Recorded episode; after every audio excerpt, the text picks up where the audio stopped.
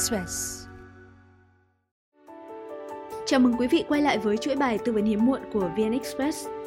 Trong số phát sóng này, chúng tôi tiếp tục giải đáp những thắc mắc của thính giả gửi về cho chương trình. Những câu hỏi được bàn luận hôm nay chủ yếu liên quan tới giải pháp có con khi chất lượng trứng hay tinh trùng kém. Người trả lời cho chúng ta là bác sĩ Hồ Ngọc Anh Vũ, bác đang công tác tại đơn vị hỗ trợ sinh sản Bệnh viện Mỹ Đức, thành phố Hồ Chí Minh. Liên quan tới vấn đề noãn yếu thì có trường hợp của chị Nguyễn Thị Nga gửi thắc mắc về chương trình với lời nhắn như sau. Tôi 43 tuổi, bị tắc vòi trứng, đã thụ tinh trong ống nghiệm 3 lần nhưng không thành công, giờ chất lượng trứng kém. Tôi muốn có con bằng kỹ thuật nuôi trứng non thì tỷ lệ thành công có khả quan với tôi không? Tôi cần làm gì để được điều trị? Vâng, mời bác sĩ tư vấn cho trường hợp đầu tiên ạ. Chào chị Nga, rất cảm ơn chị đã gửi câu hỏi cho podcast của VnExpress. Thì như cái tình huống của chị trao đổi với bọn tôi thì năm nay chị 43 tuổi và cái nguyên nhân chủ đạo chị đã được tư vấn ảnh hưởng đến cái kết quả của mình là do chất lượng trứng kém. Thì câu trả lời của bọn tôi là kỹ thuật trưởng thành trứng non trong ống nghiệm á, chỉ được áp dụng cho nhóm bệnh nhân có số lượng trứng còn lại là nhiều. Cái vấn đề của chị không nằm ở cái số lượng mà vấn đề của chị nằm ở cái chất lượng trứng, và kỹ thuật trưởng thành trứng non này không có khả năng cải thiện được cái chất lượng trứng của mình. Do đó là kỹ thuật nuôi trứng non không thể được áp dụng trong cái tình huống của chị. Thì với tình huống của chị đã 43 tuổi thì nhằm tối ưu hóa cái cơ hội mang thai cũng như rút ngắn thời gian mang thai lại để đảm bảo là chị có một thai kỳ khỏe mạnh, thì chúng tôi khuyên chị nên lựa chọn một phương án khác được Bộ Y tế chấp nhận, đó là mình sẽ vận động người hiến tặng trứng cho mình sẽ thay đổi cái nguồn trứng đó đi để mình làm thụ tinh trong ống nghiệm. Thì với cái số lượng trứng tốt hơn, với chất lượng trứng tốt hơn đến từ một người phụ nữ có cái độ tuổi trẻ hơn và sẵn sàng hiến tặng trứng cho mình, thì như vậy chị có thể cải thiện được cái kết quả điều trị cũng như sớm đạt được ước muốn là làm mẹ. Xin cảm ơn. Để thực hiện phương pháp xin trứng như bác sĩ vừa khuyên thì chị Nga cần làm những gì ạ?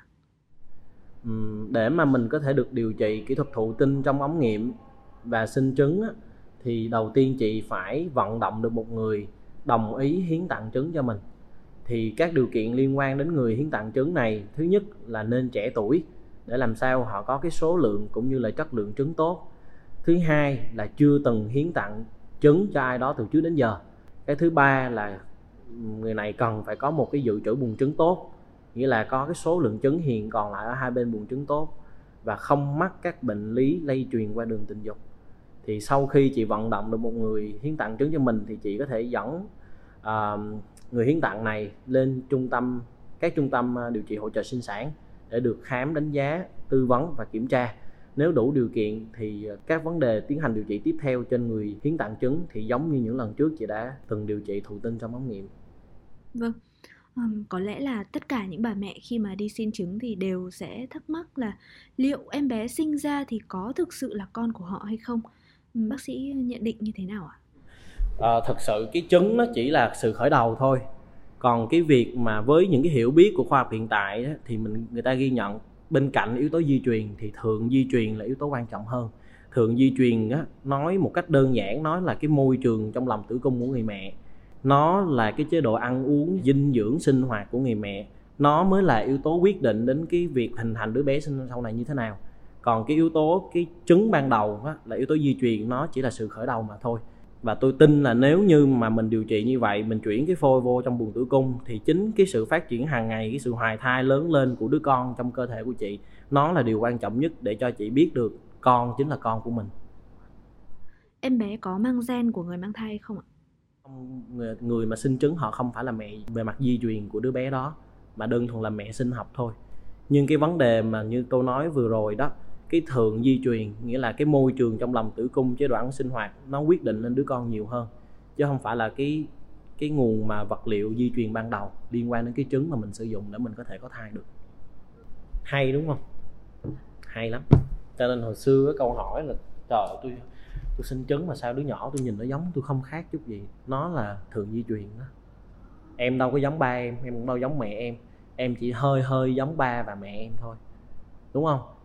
cái sự tổ hợp gen nó khác nhau, nhưng mà cái vấn đề là cái thượng di truyền, nghĩa là trong quá trình mang thai em, mẹ em ăn uống này nọ sao nó cũng quyết định em như thế nào. Vâng, đó là lời khuyên của bác sĩ dành cho chị Nguyễn Thị Nga. Trường hợp tiếp theo cũng có hoàn cảnh gần tương đồng. Câu chuyện này là của vợ chồng anh Quang Hưng, cụ thể như sau. Vợ tôi 44 tuổi, khám ở bệnh viện Từ Dũ thì kết quả noãn yếu, tỷ lệ rất thấp. Xin hỏi là noãn yếu và tỷ lệ thấp chứ không phải là không có, thì có sử dụng một trong các biện pháp như bác sĩ đã tư vấn được hay không?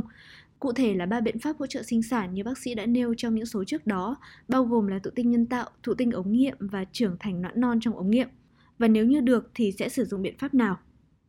Vâng, cảm ơn anh Hưng đã gửi câu hỏi về cho chương trình. Bác sĩ có lời khuyên ra sao cho cặp đôi này ạ? Hiện giờ thì bà xã anh đã 44 tuổi, như vậy là có cái lứa tuổi, có độ tuổi rất là lớn, bà xã anh đã rất là lớn tuổi. Thì bọn tôi rất là lo lắng là vì có thể cái số lượng trứng và đặc biệt là cái chất lượng trứng của bà xã anh đã không còn đủ khả năng để giúp cho mình có thể có thai tốt được.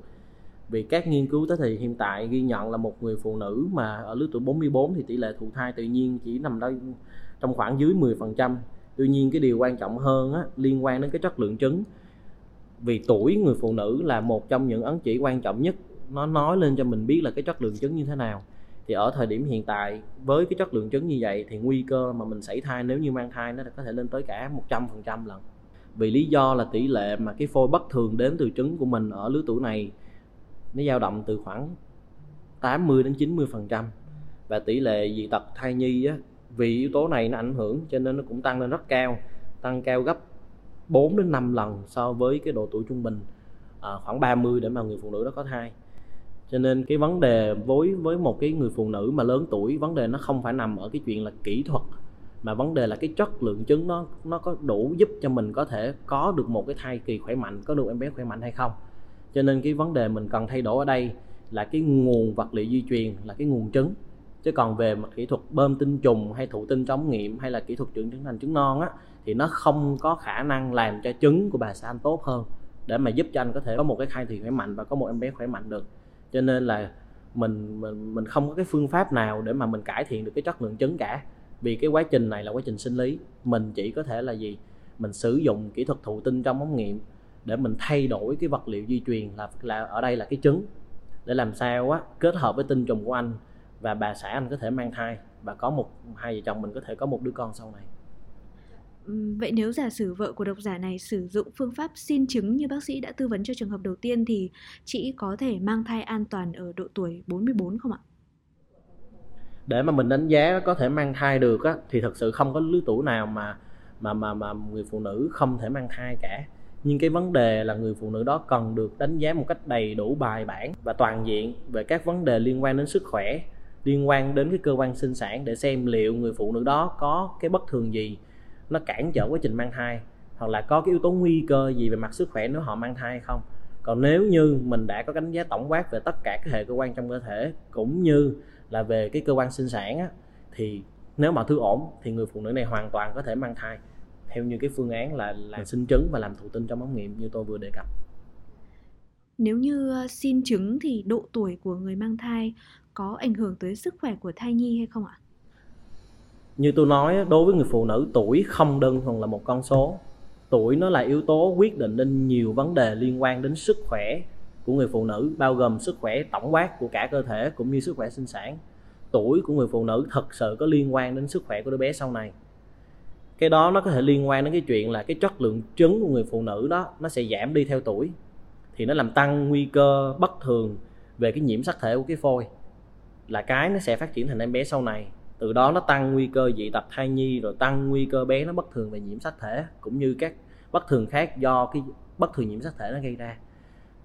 Nếu như người phụ nữ bên cạnh đó thì nếu như người phụ nữ đó lớn tuổi á, mà họ mang thai thì nguy cơ mà họ bị các bệnh lý nội khoa nó có thể phát sinh trong cái thai kỳ á, là cao hơn rất nhiều so với nhóm phụ nữ trẻ tuổi. Ví dụ như là tăng huyết áp, rối loạn tăng huyết áp trong thai kỳ, tiền sản giật hay các bệnh lý về đái tháo đường trong thai kỳ, hoặc là gì những cái bất thường về chức năng của bánh nhau, để rồi nó gây ra cái tình trạng là suy dinh dưỡng bào thai. Và nếu như có một cái bệnh lý nội khoa nào đó nó phát sinh trong thai kỳ mà nó đe dọa nghiêm trọng lên cái sức khỏe của người mẹ thì đứa bé đó có thể phải sanh non. mình phải chấm dứt thai kỳ ở thời điểm đó, thì đứa bé nó có thể là gì, bị sảy thai hoặc sanh non. Thì như vậy là gì, nó làm ảnh hưởng nghiêm trọng đến cái sức khỏe cũng như là cái sự phát triển bình thường về mặt thể chất cũng như là tâm thần vận động của đứa bé sau này. Hoặc là các biến chứng khác liên quan đến sanh non, thí dụ như là viêm ruột hoại tử hoặc là xuất huyết não, thậm chí là gì viêm võng mạc sơ sinh và đưa đến tình trạng là bé nó bị mù mắt chẳng hạn. Cái đó nó liên quan mật thiết đến sức khỏe của người mẹ. Thành ra cái chuyện tôi nói là trước khi mang thai mình phải có cái sự đánh giá nó khách quan, nó đầy đủ và nó toàn diện là như vậy. Đặc biệt khi mà người phụ nữ lớn tuổi thì cái việc mà mình theo dõi thai nó phải được tiến hành một cách chặt chẽ. Điều mà quan trọng nhất mà cặp vợ chồng các anh chị này có thể làm là đến với chuyên gia hỗ trợ sinh sản như bọn tôi. Bọn tôi sẽ có những cái biện pháp để đánh giá một cách toàn diện nhất, làm sao để mà mình có thể có một cái thai kỳ an toàn nhất. Vâng. Thắc mắc tiếp theo là của chị Lương Thúy Nga. Chị để lại thông tin như sau. Bác sĩ cho tôi hỏi hiện tại có phương pháp nào nuôi tinh trùng từ tinh nguyên bào để tạo ra tinh trùng trưởng thành hay không ạ? Xin cảm ơn bác sĩ. Cảm ơn chị. Tinh nguyên bào một cách đơn giản nhất nó là một giai đoạn trong quá trình mà một con tinh trùng trưởng thành nó được tạo nên. Thì nó là một trong những giai đoạn sơ khai nhất. Thì có một số các vấn đề, đặc biệt là một số cái đột biến về mặt di truyền, nó làm cho cái quá trình mà tạo thành con tinh trùng này nó bị bất thường đi, nó không có tiếp tục được tiến hành giống như những người nam giới khác. Thành ra mặc dù bệnh nhân có nguyên liệu từ đầu là tinh nguyên bào, nhưng cái con tinh nguyên bào đó nó không thể tiếp tục phát triển để rồi nó tạo thành một cái con tinh trùng trưởng thành. Và mình có được cái con tinh trùng trưởng thành đó ở trong lòng cái ống sinh tinh được. Đặc những cái trường hợp như vậy thường gặp ở nhóm bệnh nhân là vô tinh nhưng mà không do bế tắc, nghĩa là nó có cái hội chứng gọi là hội chứng sinh tinh nửa chừng. Mặc dù tất cả các yếu tố đều bình thường hết nhưng bệnh nhân không có tinh trùng trưởng thành ở trong cái mẫu xuất tinh của mình. Hiện giờ có rất nhiều cái nhóm nghiên cứu khác nhau, đặc biệt là các nhóm nghiên cứu mà từ Nhật Bản, họ nghiên cứu cái phương pháp để mình có thể nuôi trưởng thành cái con tinh trùng từ giai đoạn rất là sơ khai là tinh nguyên bào để rồi mình có được một con tinh trùng trưởng thành. Tuy nhiên á, những cái nghiên cứu này nó mới ở giai đoạn thử nghiệm thôi. Và hiện giờ đối với cái ngành hỗ trợ sinh sản thì mình chưa có một cái phương pháp nào để mình có thể tạo ra được một con tinh trùng trưởng thành từ tinh nguyên bào cả. Rất tiếc là như vậy. Vậy với trường hợp của vợ chồng chị Thúy Nga thì nếu như mà muốn có con thì anh chị có thể tìm tới giải pháp nào ạ? Với cái khả năng ở thời điểm hiện tại thì với tình huống của người nhà, có lẽ ở đây là ông xã của chị Nga, thì chỉ có một phương pháp duy nhất là chị Nga phải vận động người hiến tặng tinh trùng. Và sau đó mình sẽ trao đổi với một mẫu tinh trùng vô danh ở trong ngân hàng tinh trùng, và từ đó mình có thể sử dụng cái mẫu ngân hàng từ tinh trùng đó để làm thụ tinh trong ống nghiệm mà thôi. Vâng, cảm ơn lời khuyên của bác sĩ. Lời nhắn tiếp theo là của chị Trương Lê Châu, cụ thể như sau. Thưa bác sĩ, vợ chồng tôi hiếm muộn do lớn tuổi vì tôi không có trứng. Vậy chúng tôi có thể có con hay không? Vâng, thông tin khá là ít.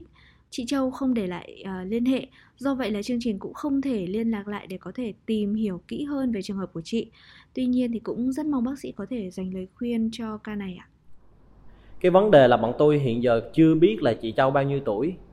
Vì một người mà gọi là không có trứng á, mình nói một cách đơn giản như vậy, thì họ có thể trẻ tuổi họ vẫn có thể không có trứng. Thì khi đó họ có một cái tình trạng gọi là POI, tức là suy buồng trứng sớm. Còn nếu như vì một yếu tố đó bất thường nào đó, hoặc là vì mình có can thiệp ngoại khoa, mình mổ xẻ để rồi mình không có trứng, thì hoàn toàn mình có thể có con được. Nhưng với điều kiện là ông xã chị, thứ nhất, thứ nhất là ông xã chị ông phải có chức năng sinh tinh bình thường, thì mình mới có thể sử dụng cái con tinh trùng đó trong quá trình điều trị sau này được. Cái thứ hai á, là chị phải có đủ sức khỏe, chị phải được đánh giá là đủ điều kiện để mang thai. Đặc biệt là khi một người phụ nữ có tình trạng suy buồng trứng sớm á, thì những cái tổn thương do cái sự thiếu hụt về mặt nội tiết lên trên cái cơ thể người phụ nữ đó là rất là lớn. Cho nên cái việc đánh giá một cách đầy đủ bài bản trước khi mang thai nó vô cùng là quan trọng. Chỉ khi nào các vấn đề liên quan đến sức khỏe của chị, liên quan đến cơ quan sinh sản của chị nó ổn, thì bọn tôi mới có thể tiến hành điều trị cho mình có con được. Và cái hướng là gì, chị hoàn toàn có thể sinh trứng từ một người mà hiến tặng trứng cho mình. Và với cái quy định của pháp luật Việt Nam á, người hiến tặng trứng đó là một người bất kỳ nào họ đồng ý hiến tặng trứng cho chị, thì chị hoàn toàn có thể sử dụng cái nguồn trứng đó kết hợp với tinh trùng của ông xã của chị, rồi mình chuyển vô buồng tử cung để mình có bầu. Vâng, rất mong với những thông tin và lời khuyên của bác sĩ Vũ thì những cặp vợ chồng vừa rồi có thể nhìn ra được hướng giải quyết cho vấn đề của mình. Rất cảm ơn quý vị đã lắng nghe. Chủ đề trong số sau của chương trình sẽ là tỷ lệ thành công và những rủi ro trong thụ tinh ống nghiệm. Hẹn gặp lại quý vị vào 20 giờ tối thứ 6 tuần sau.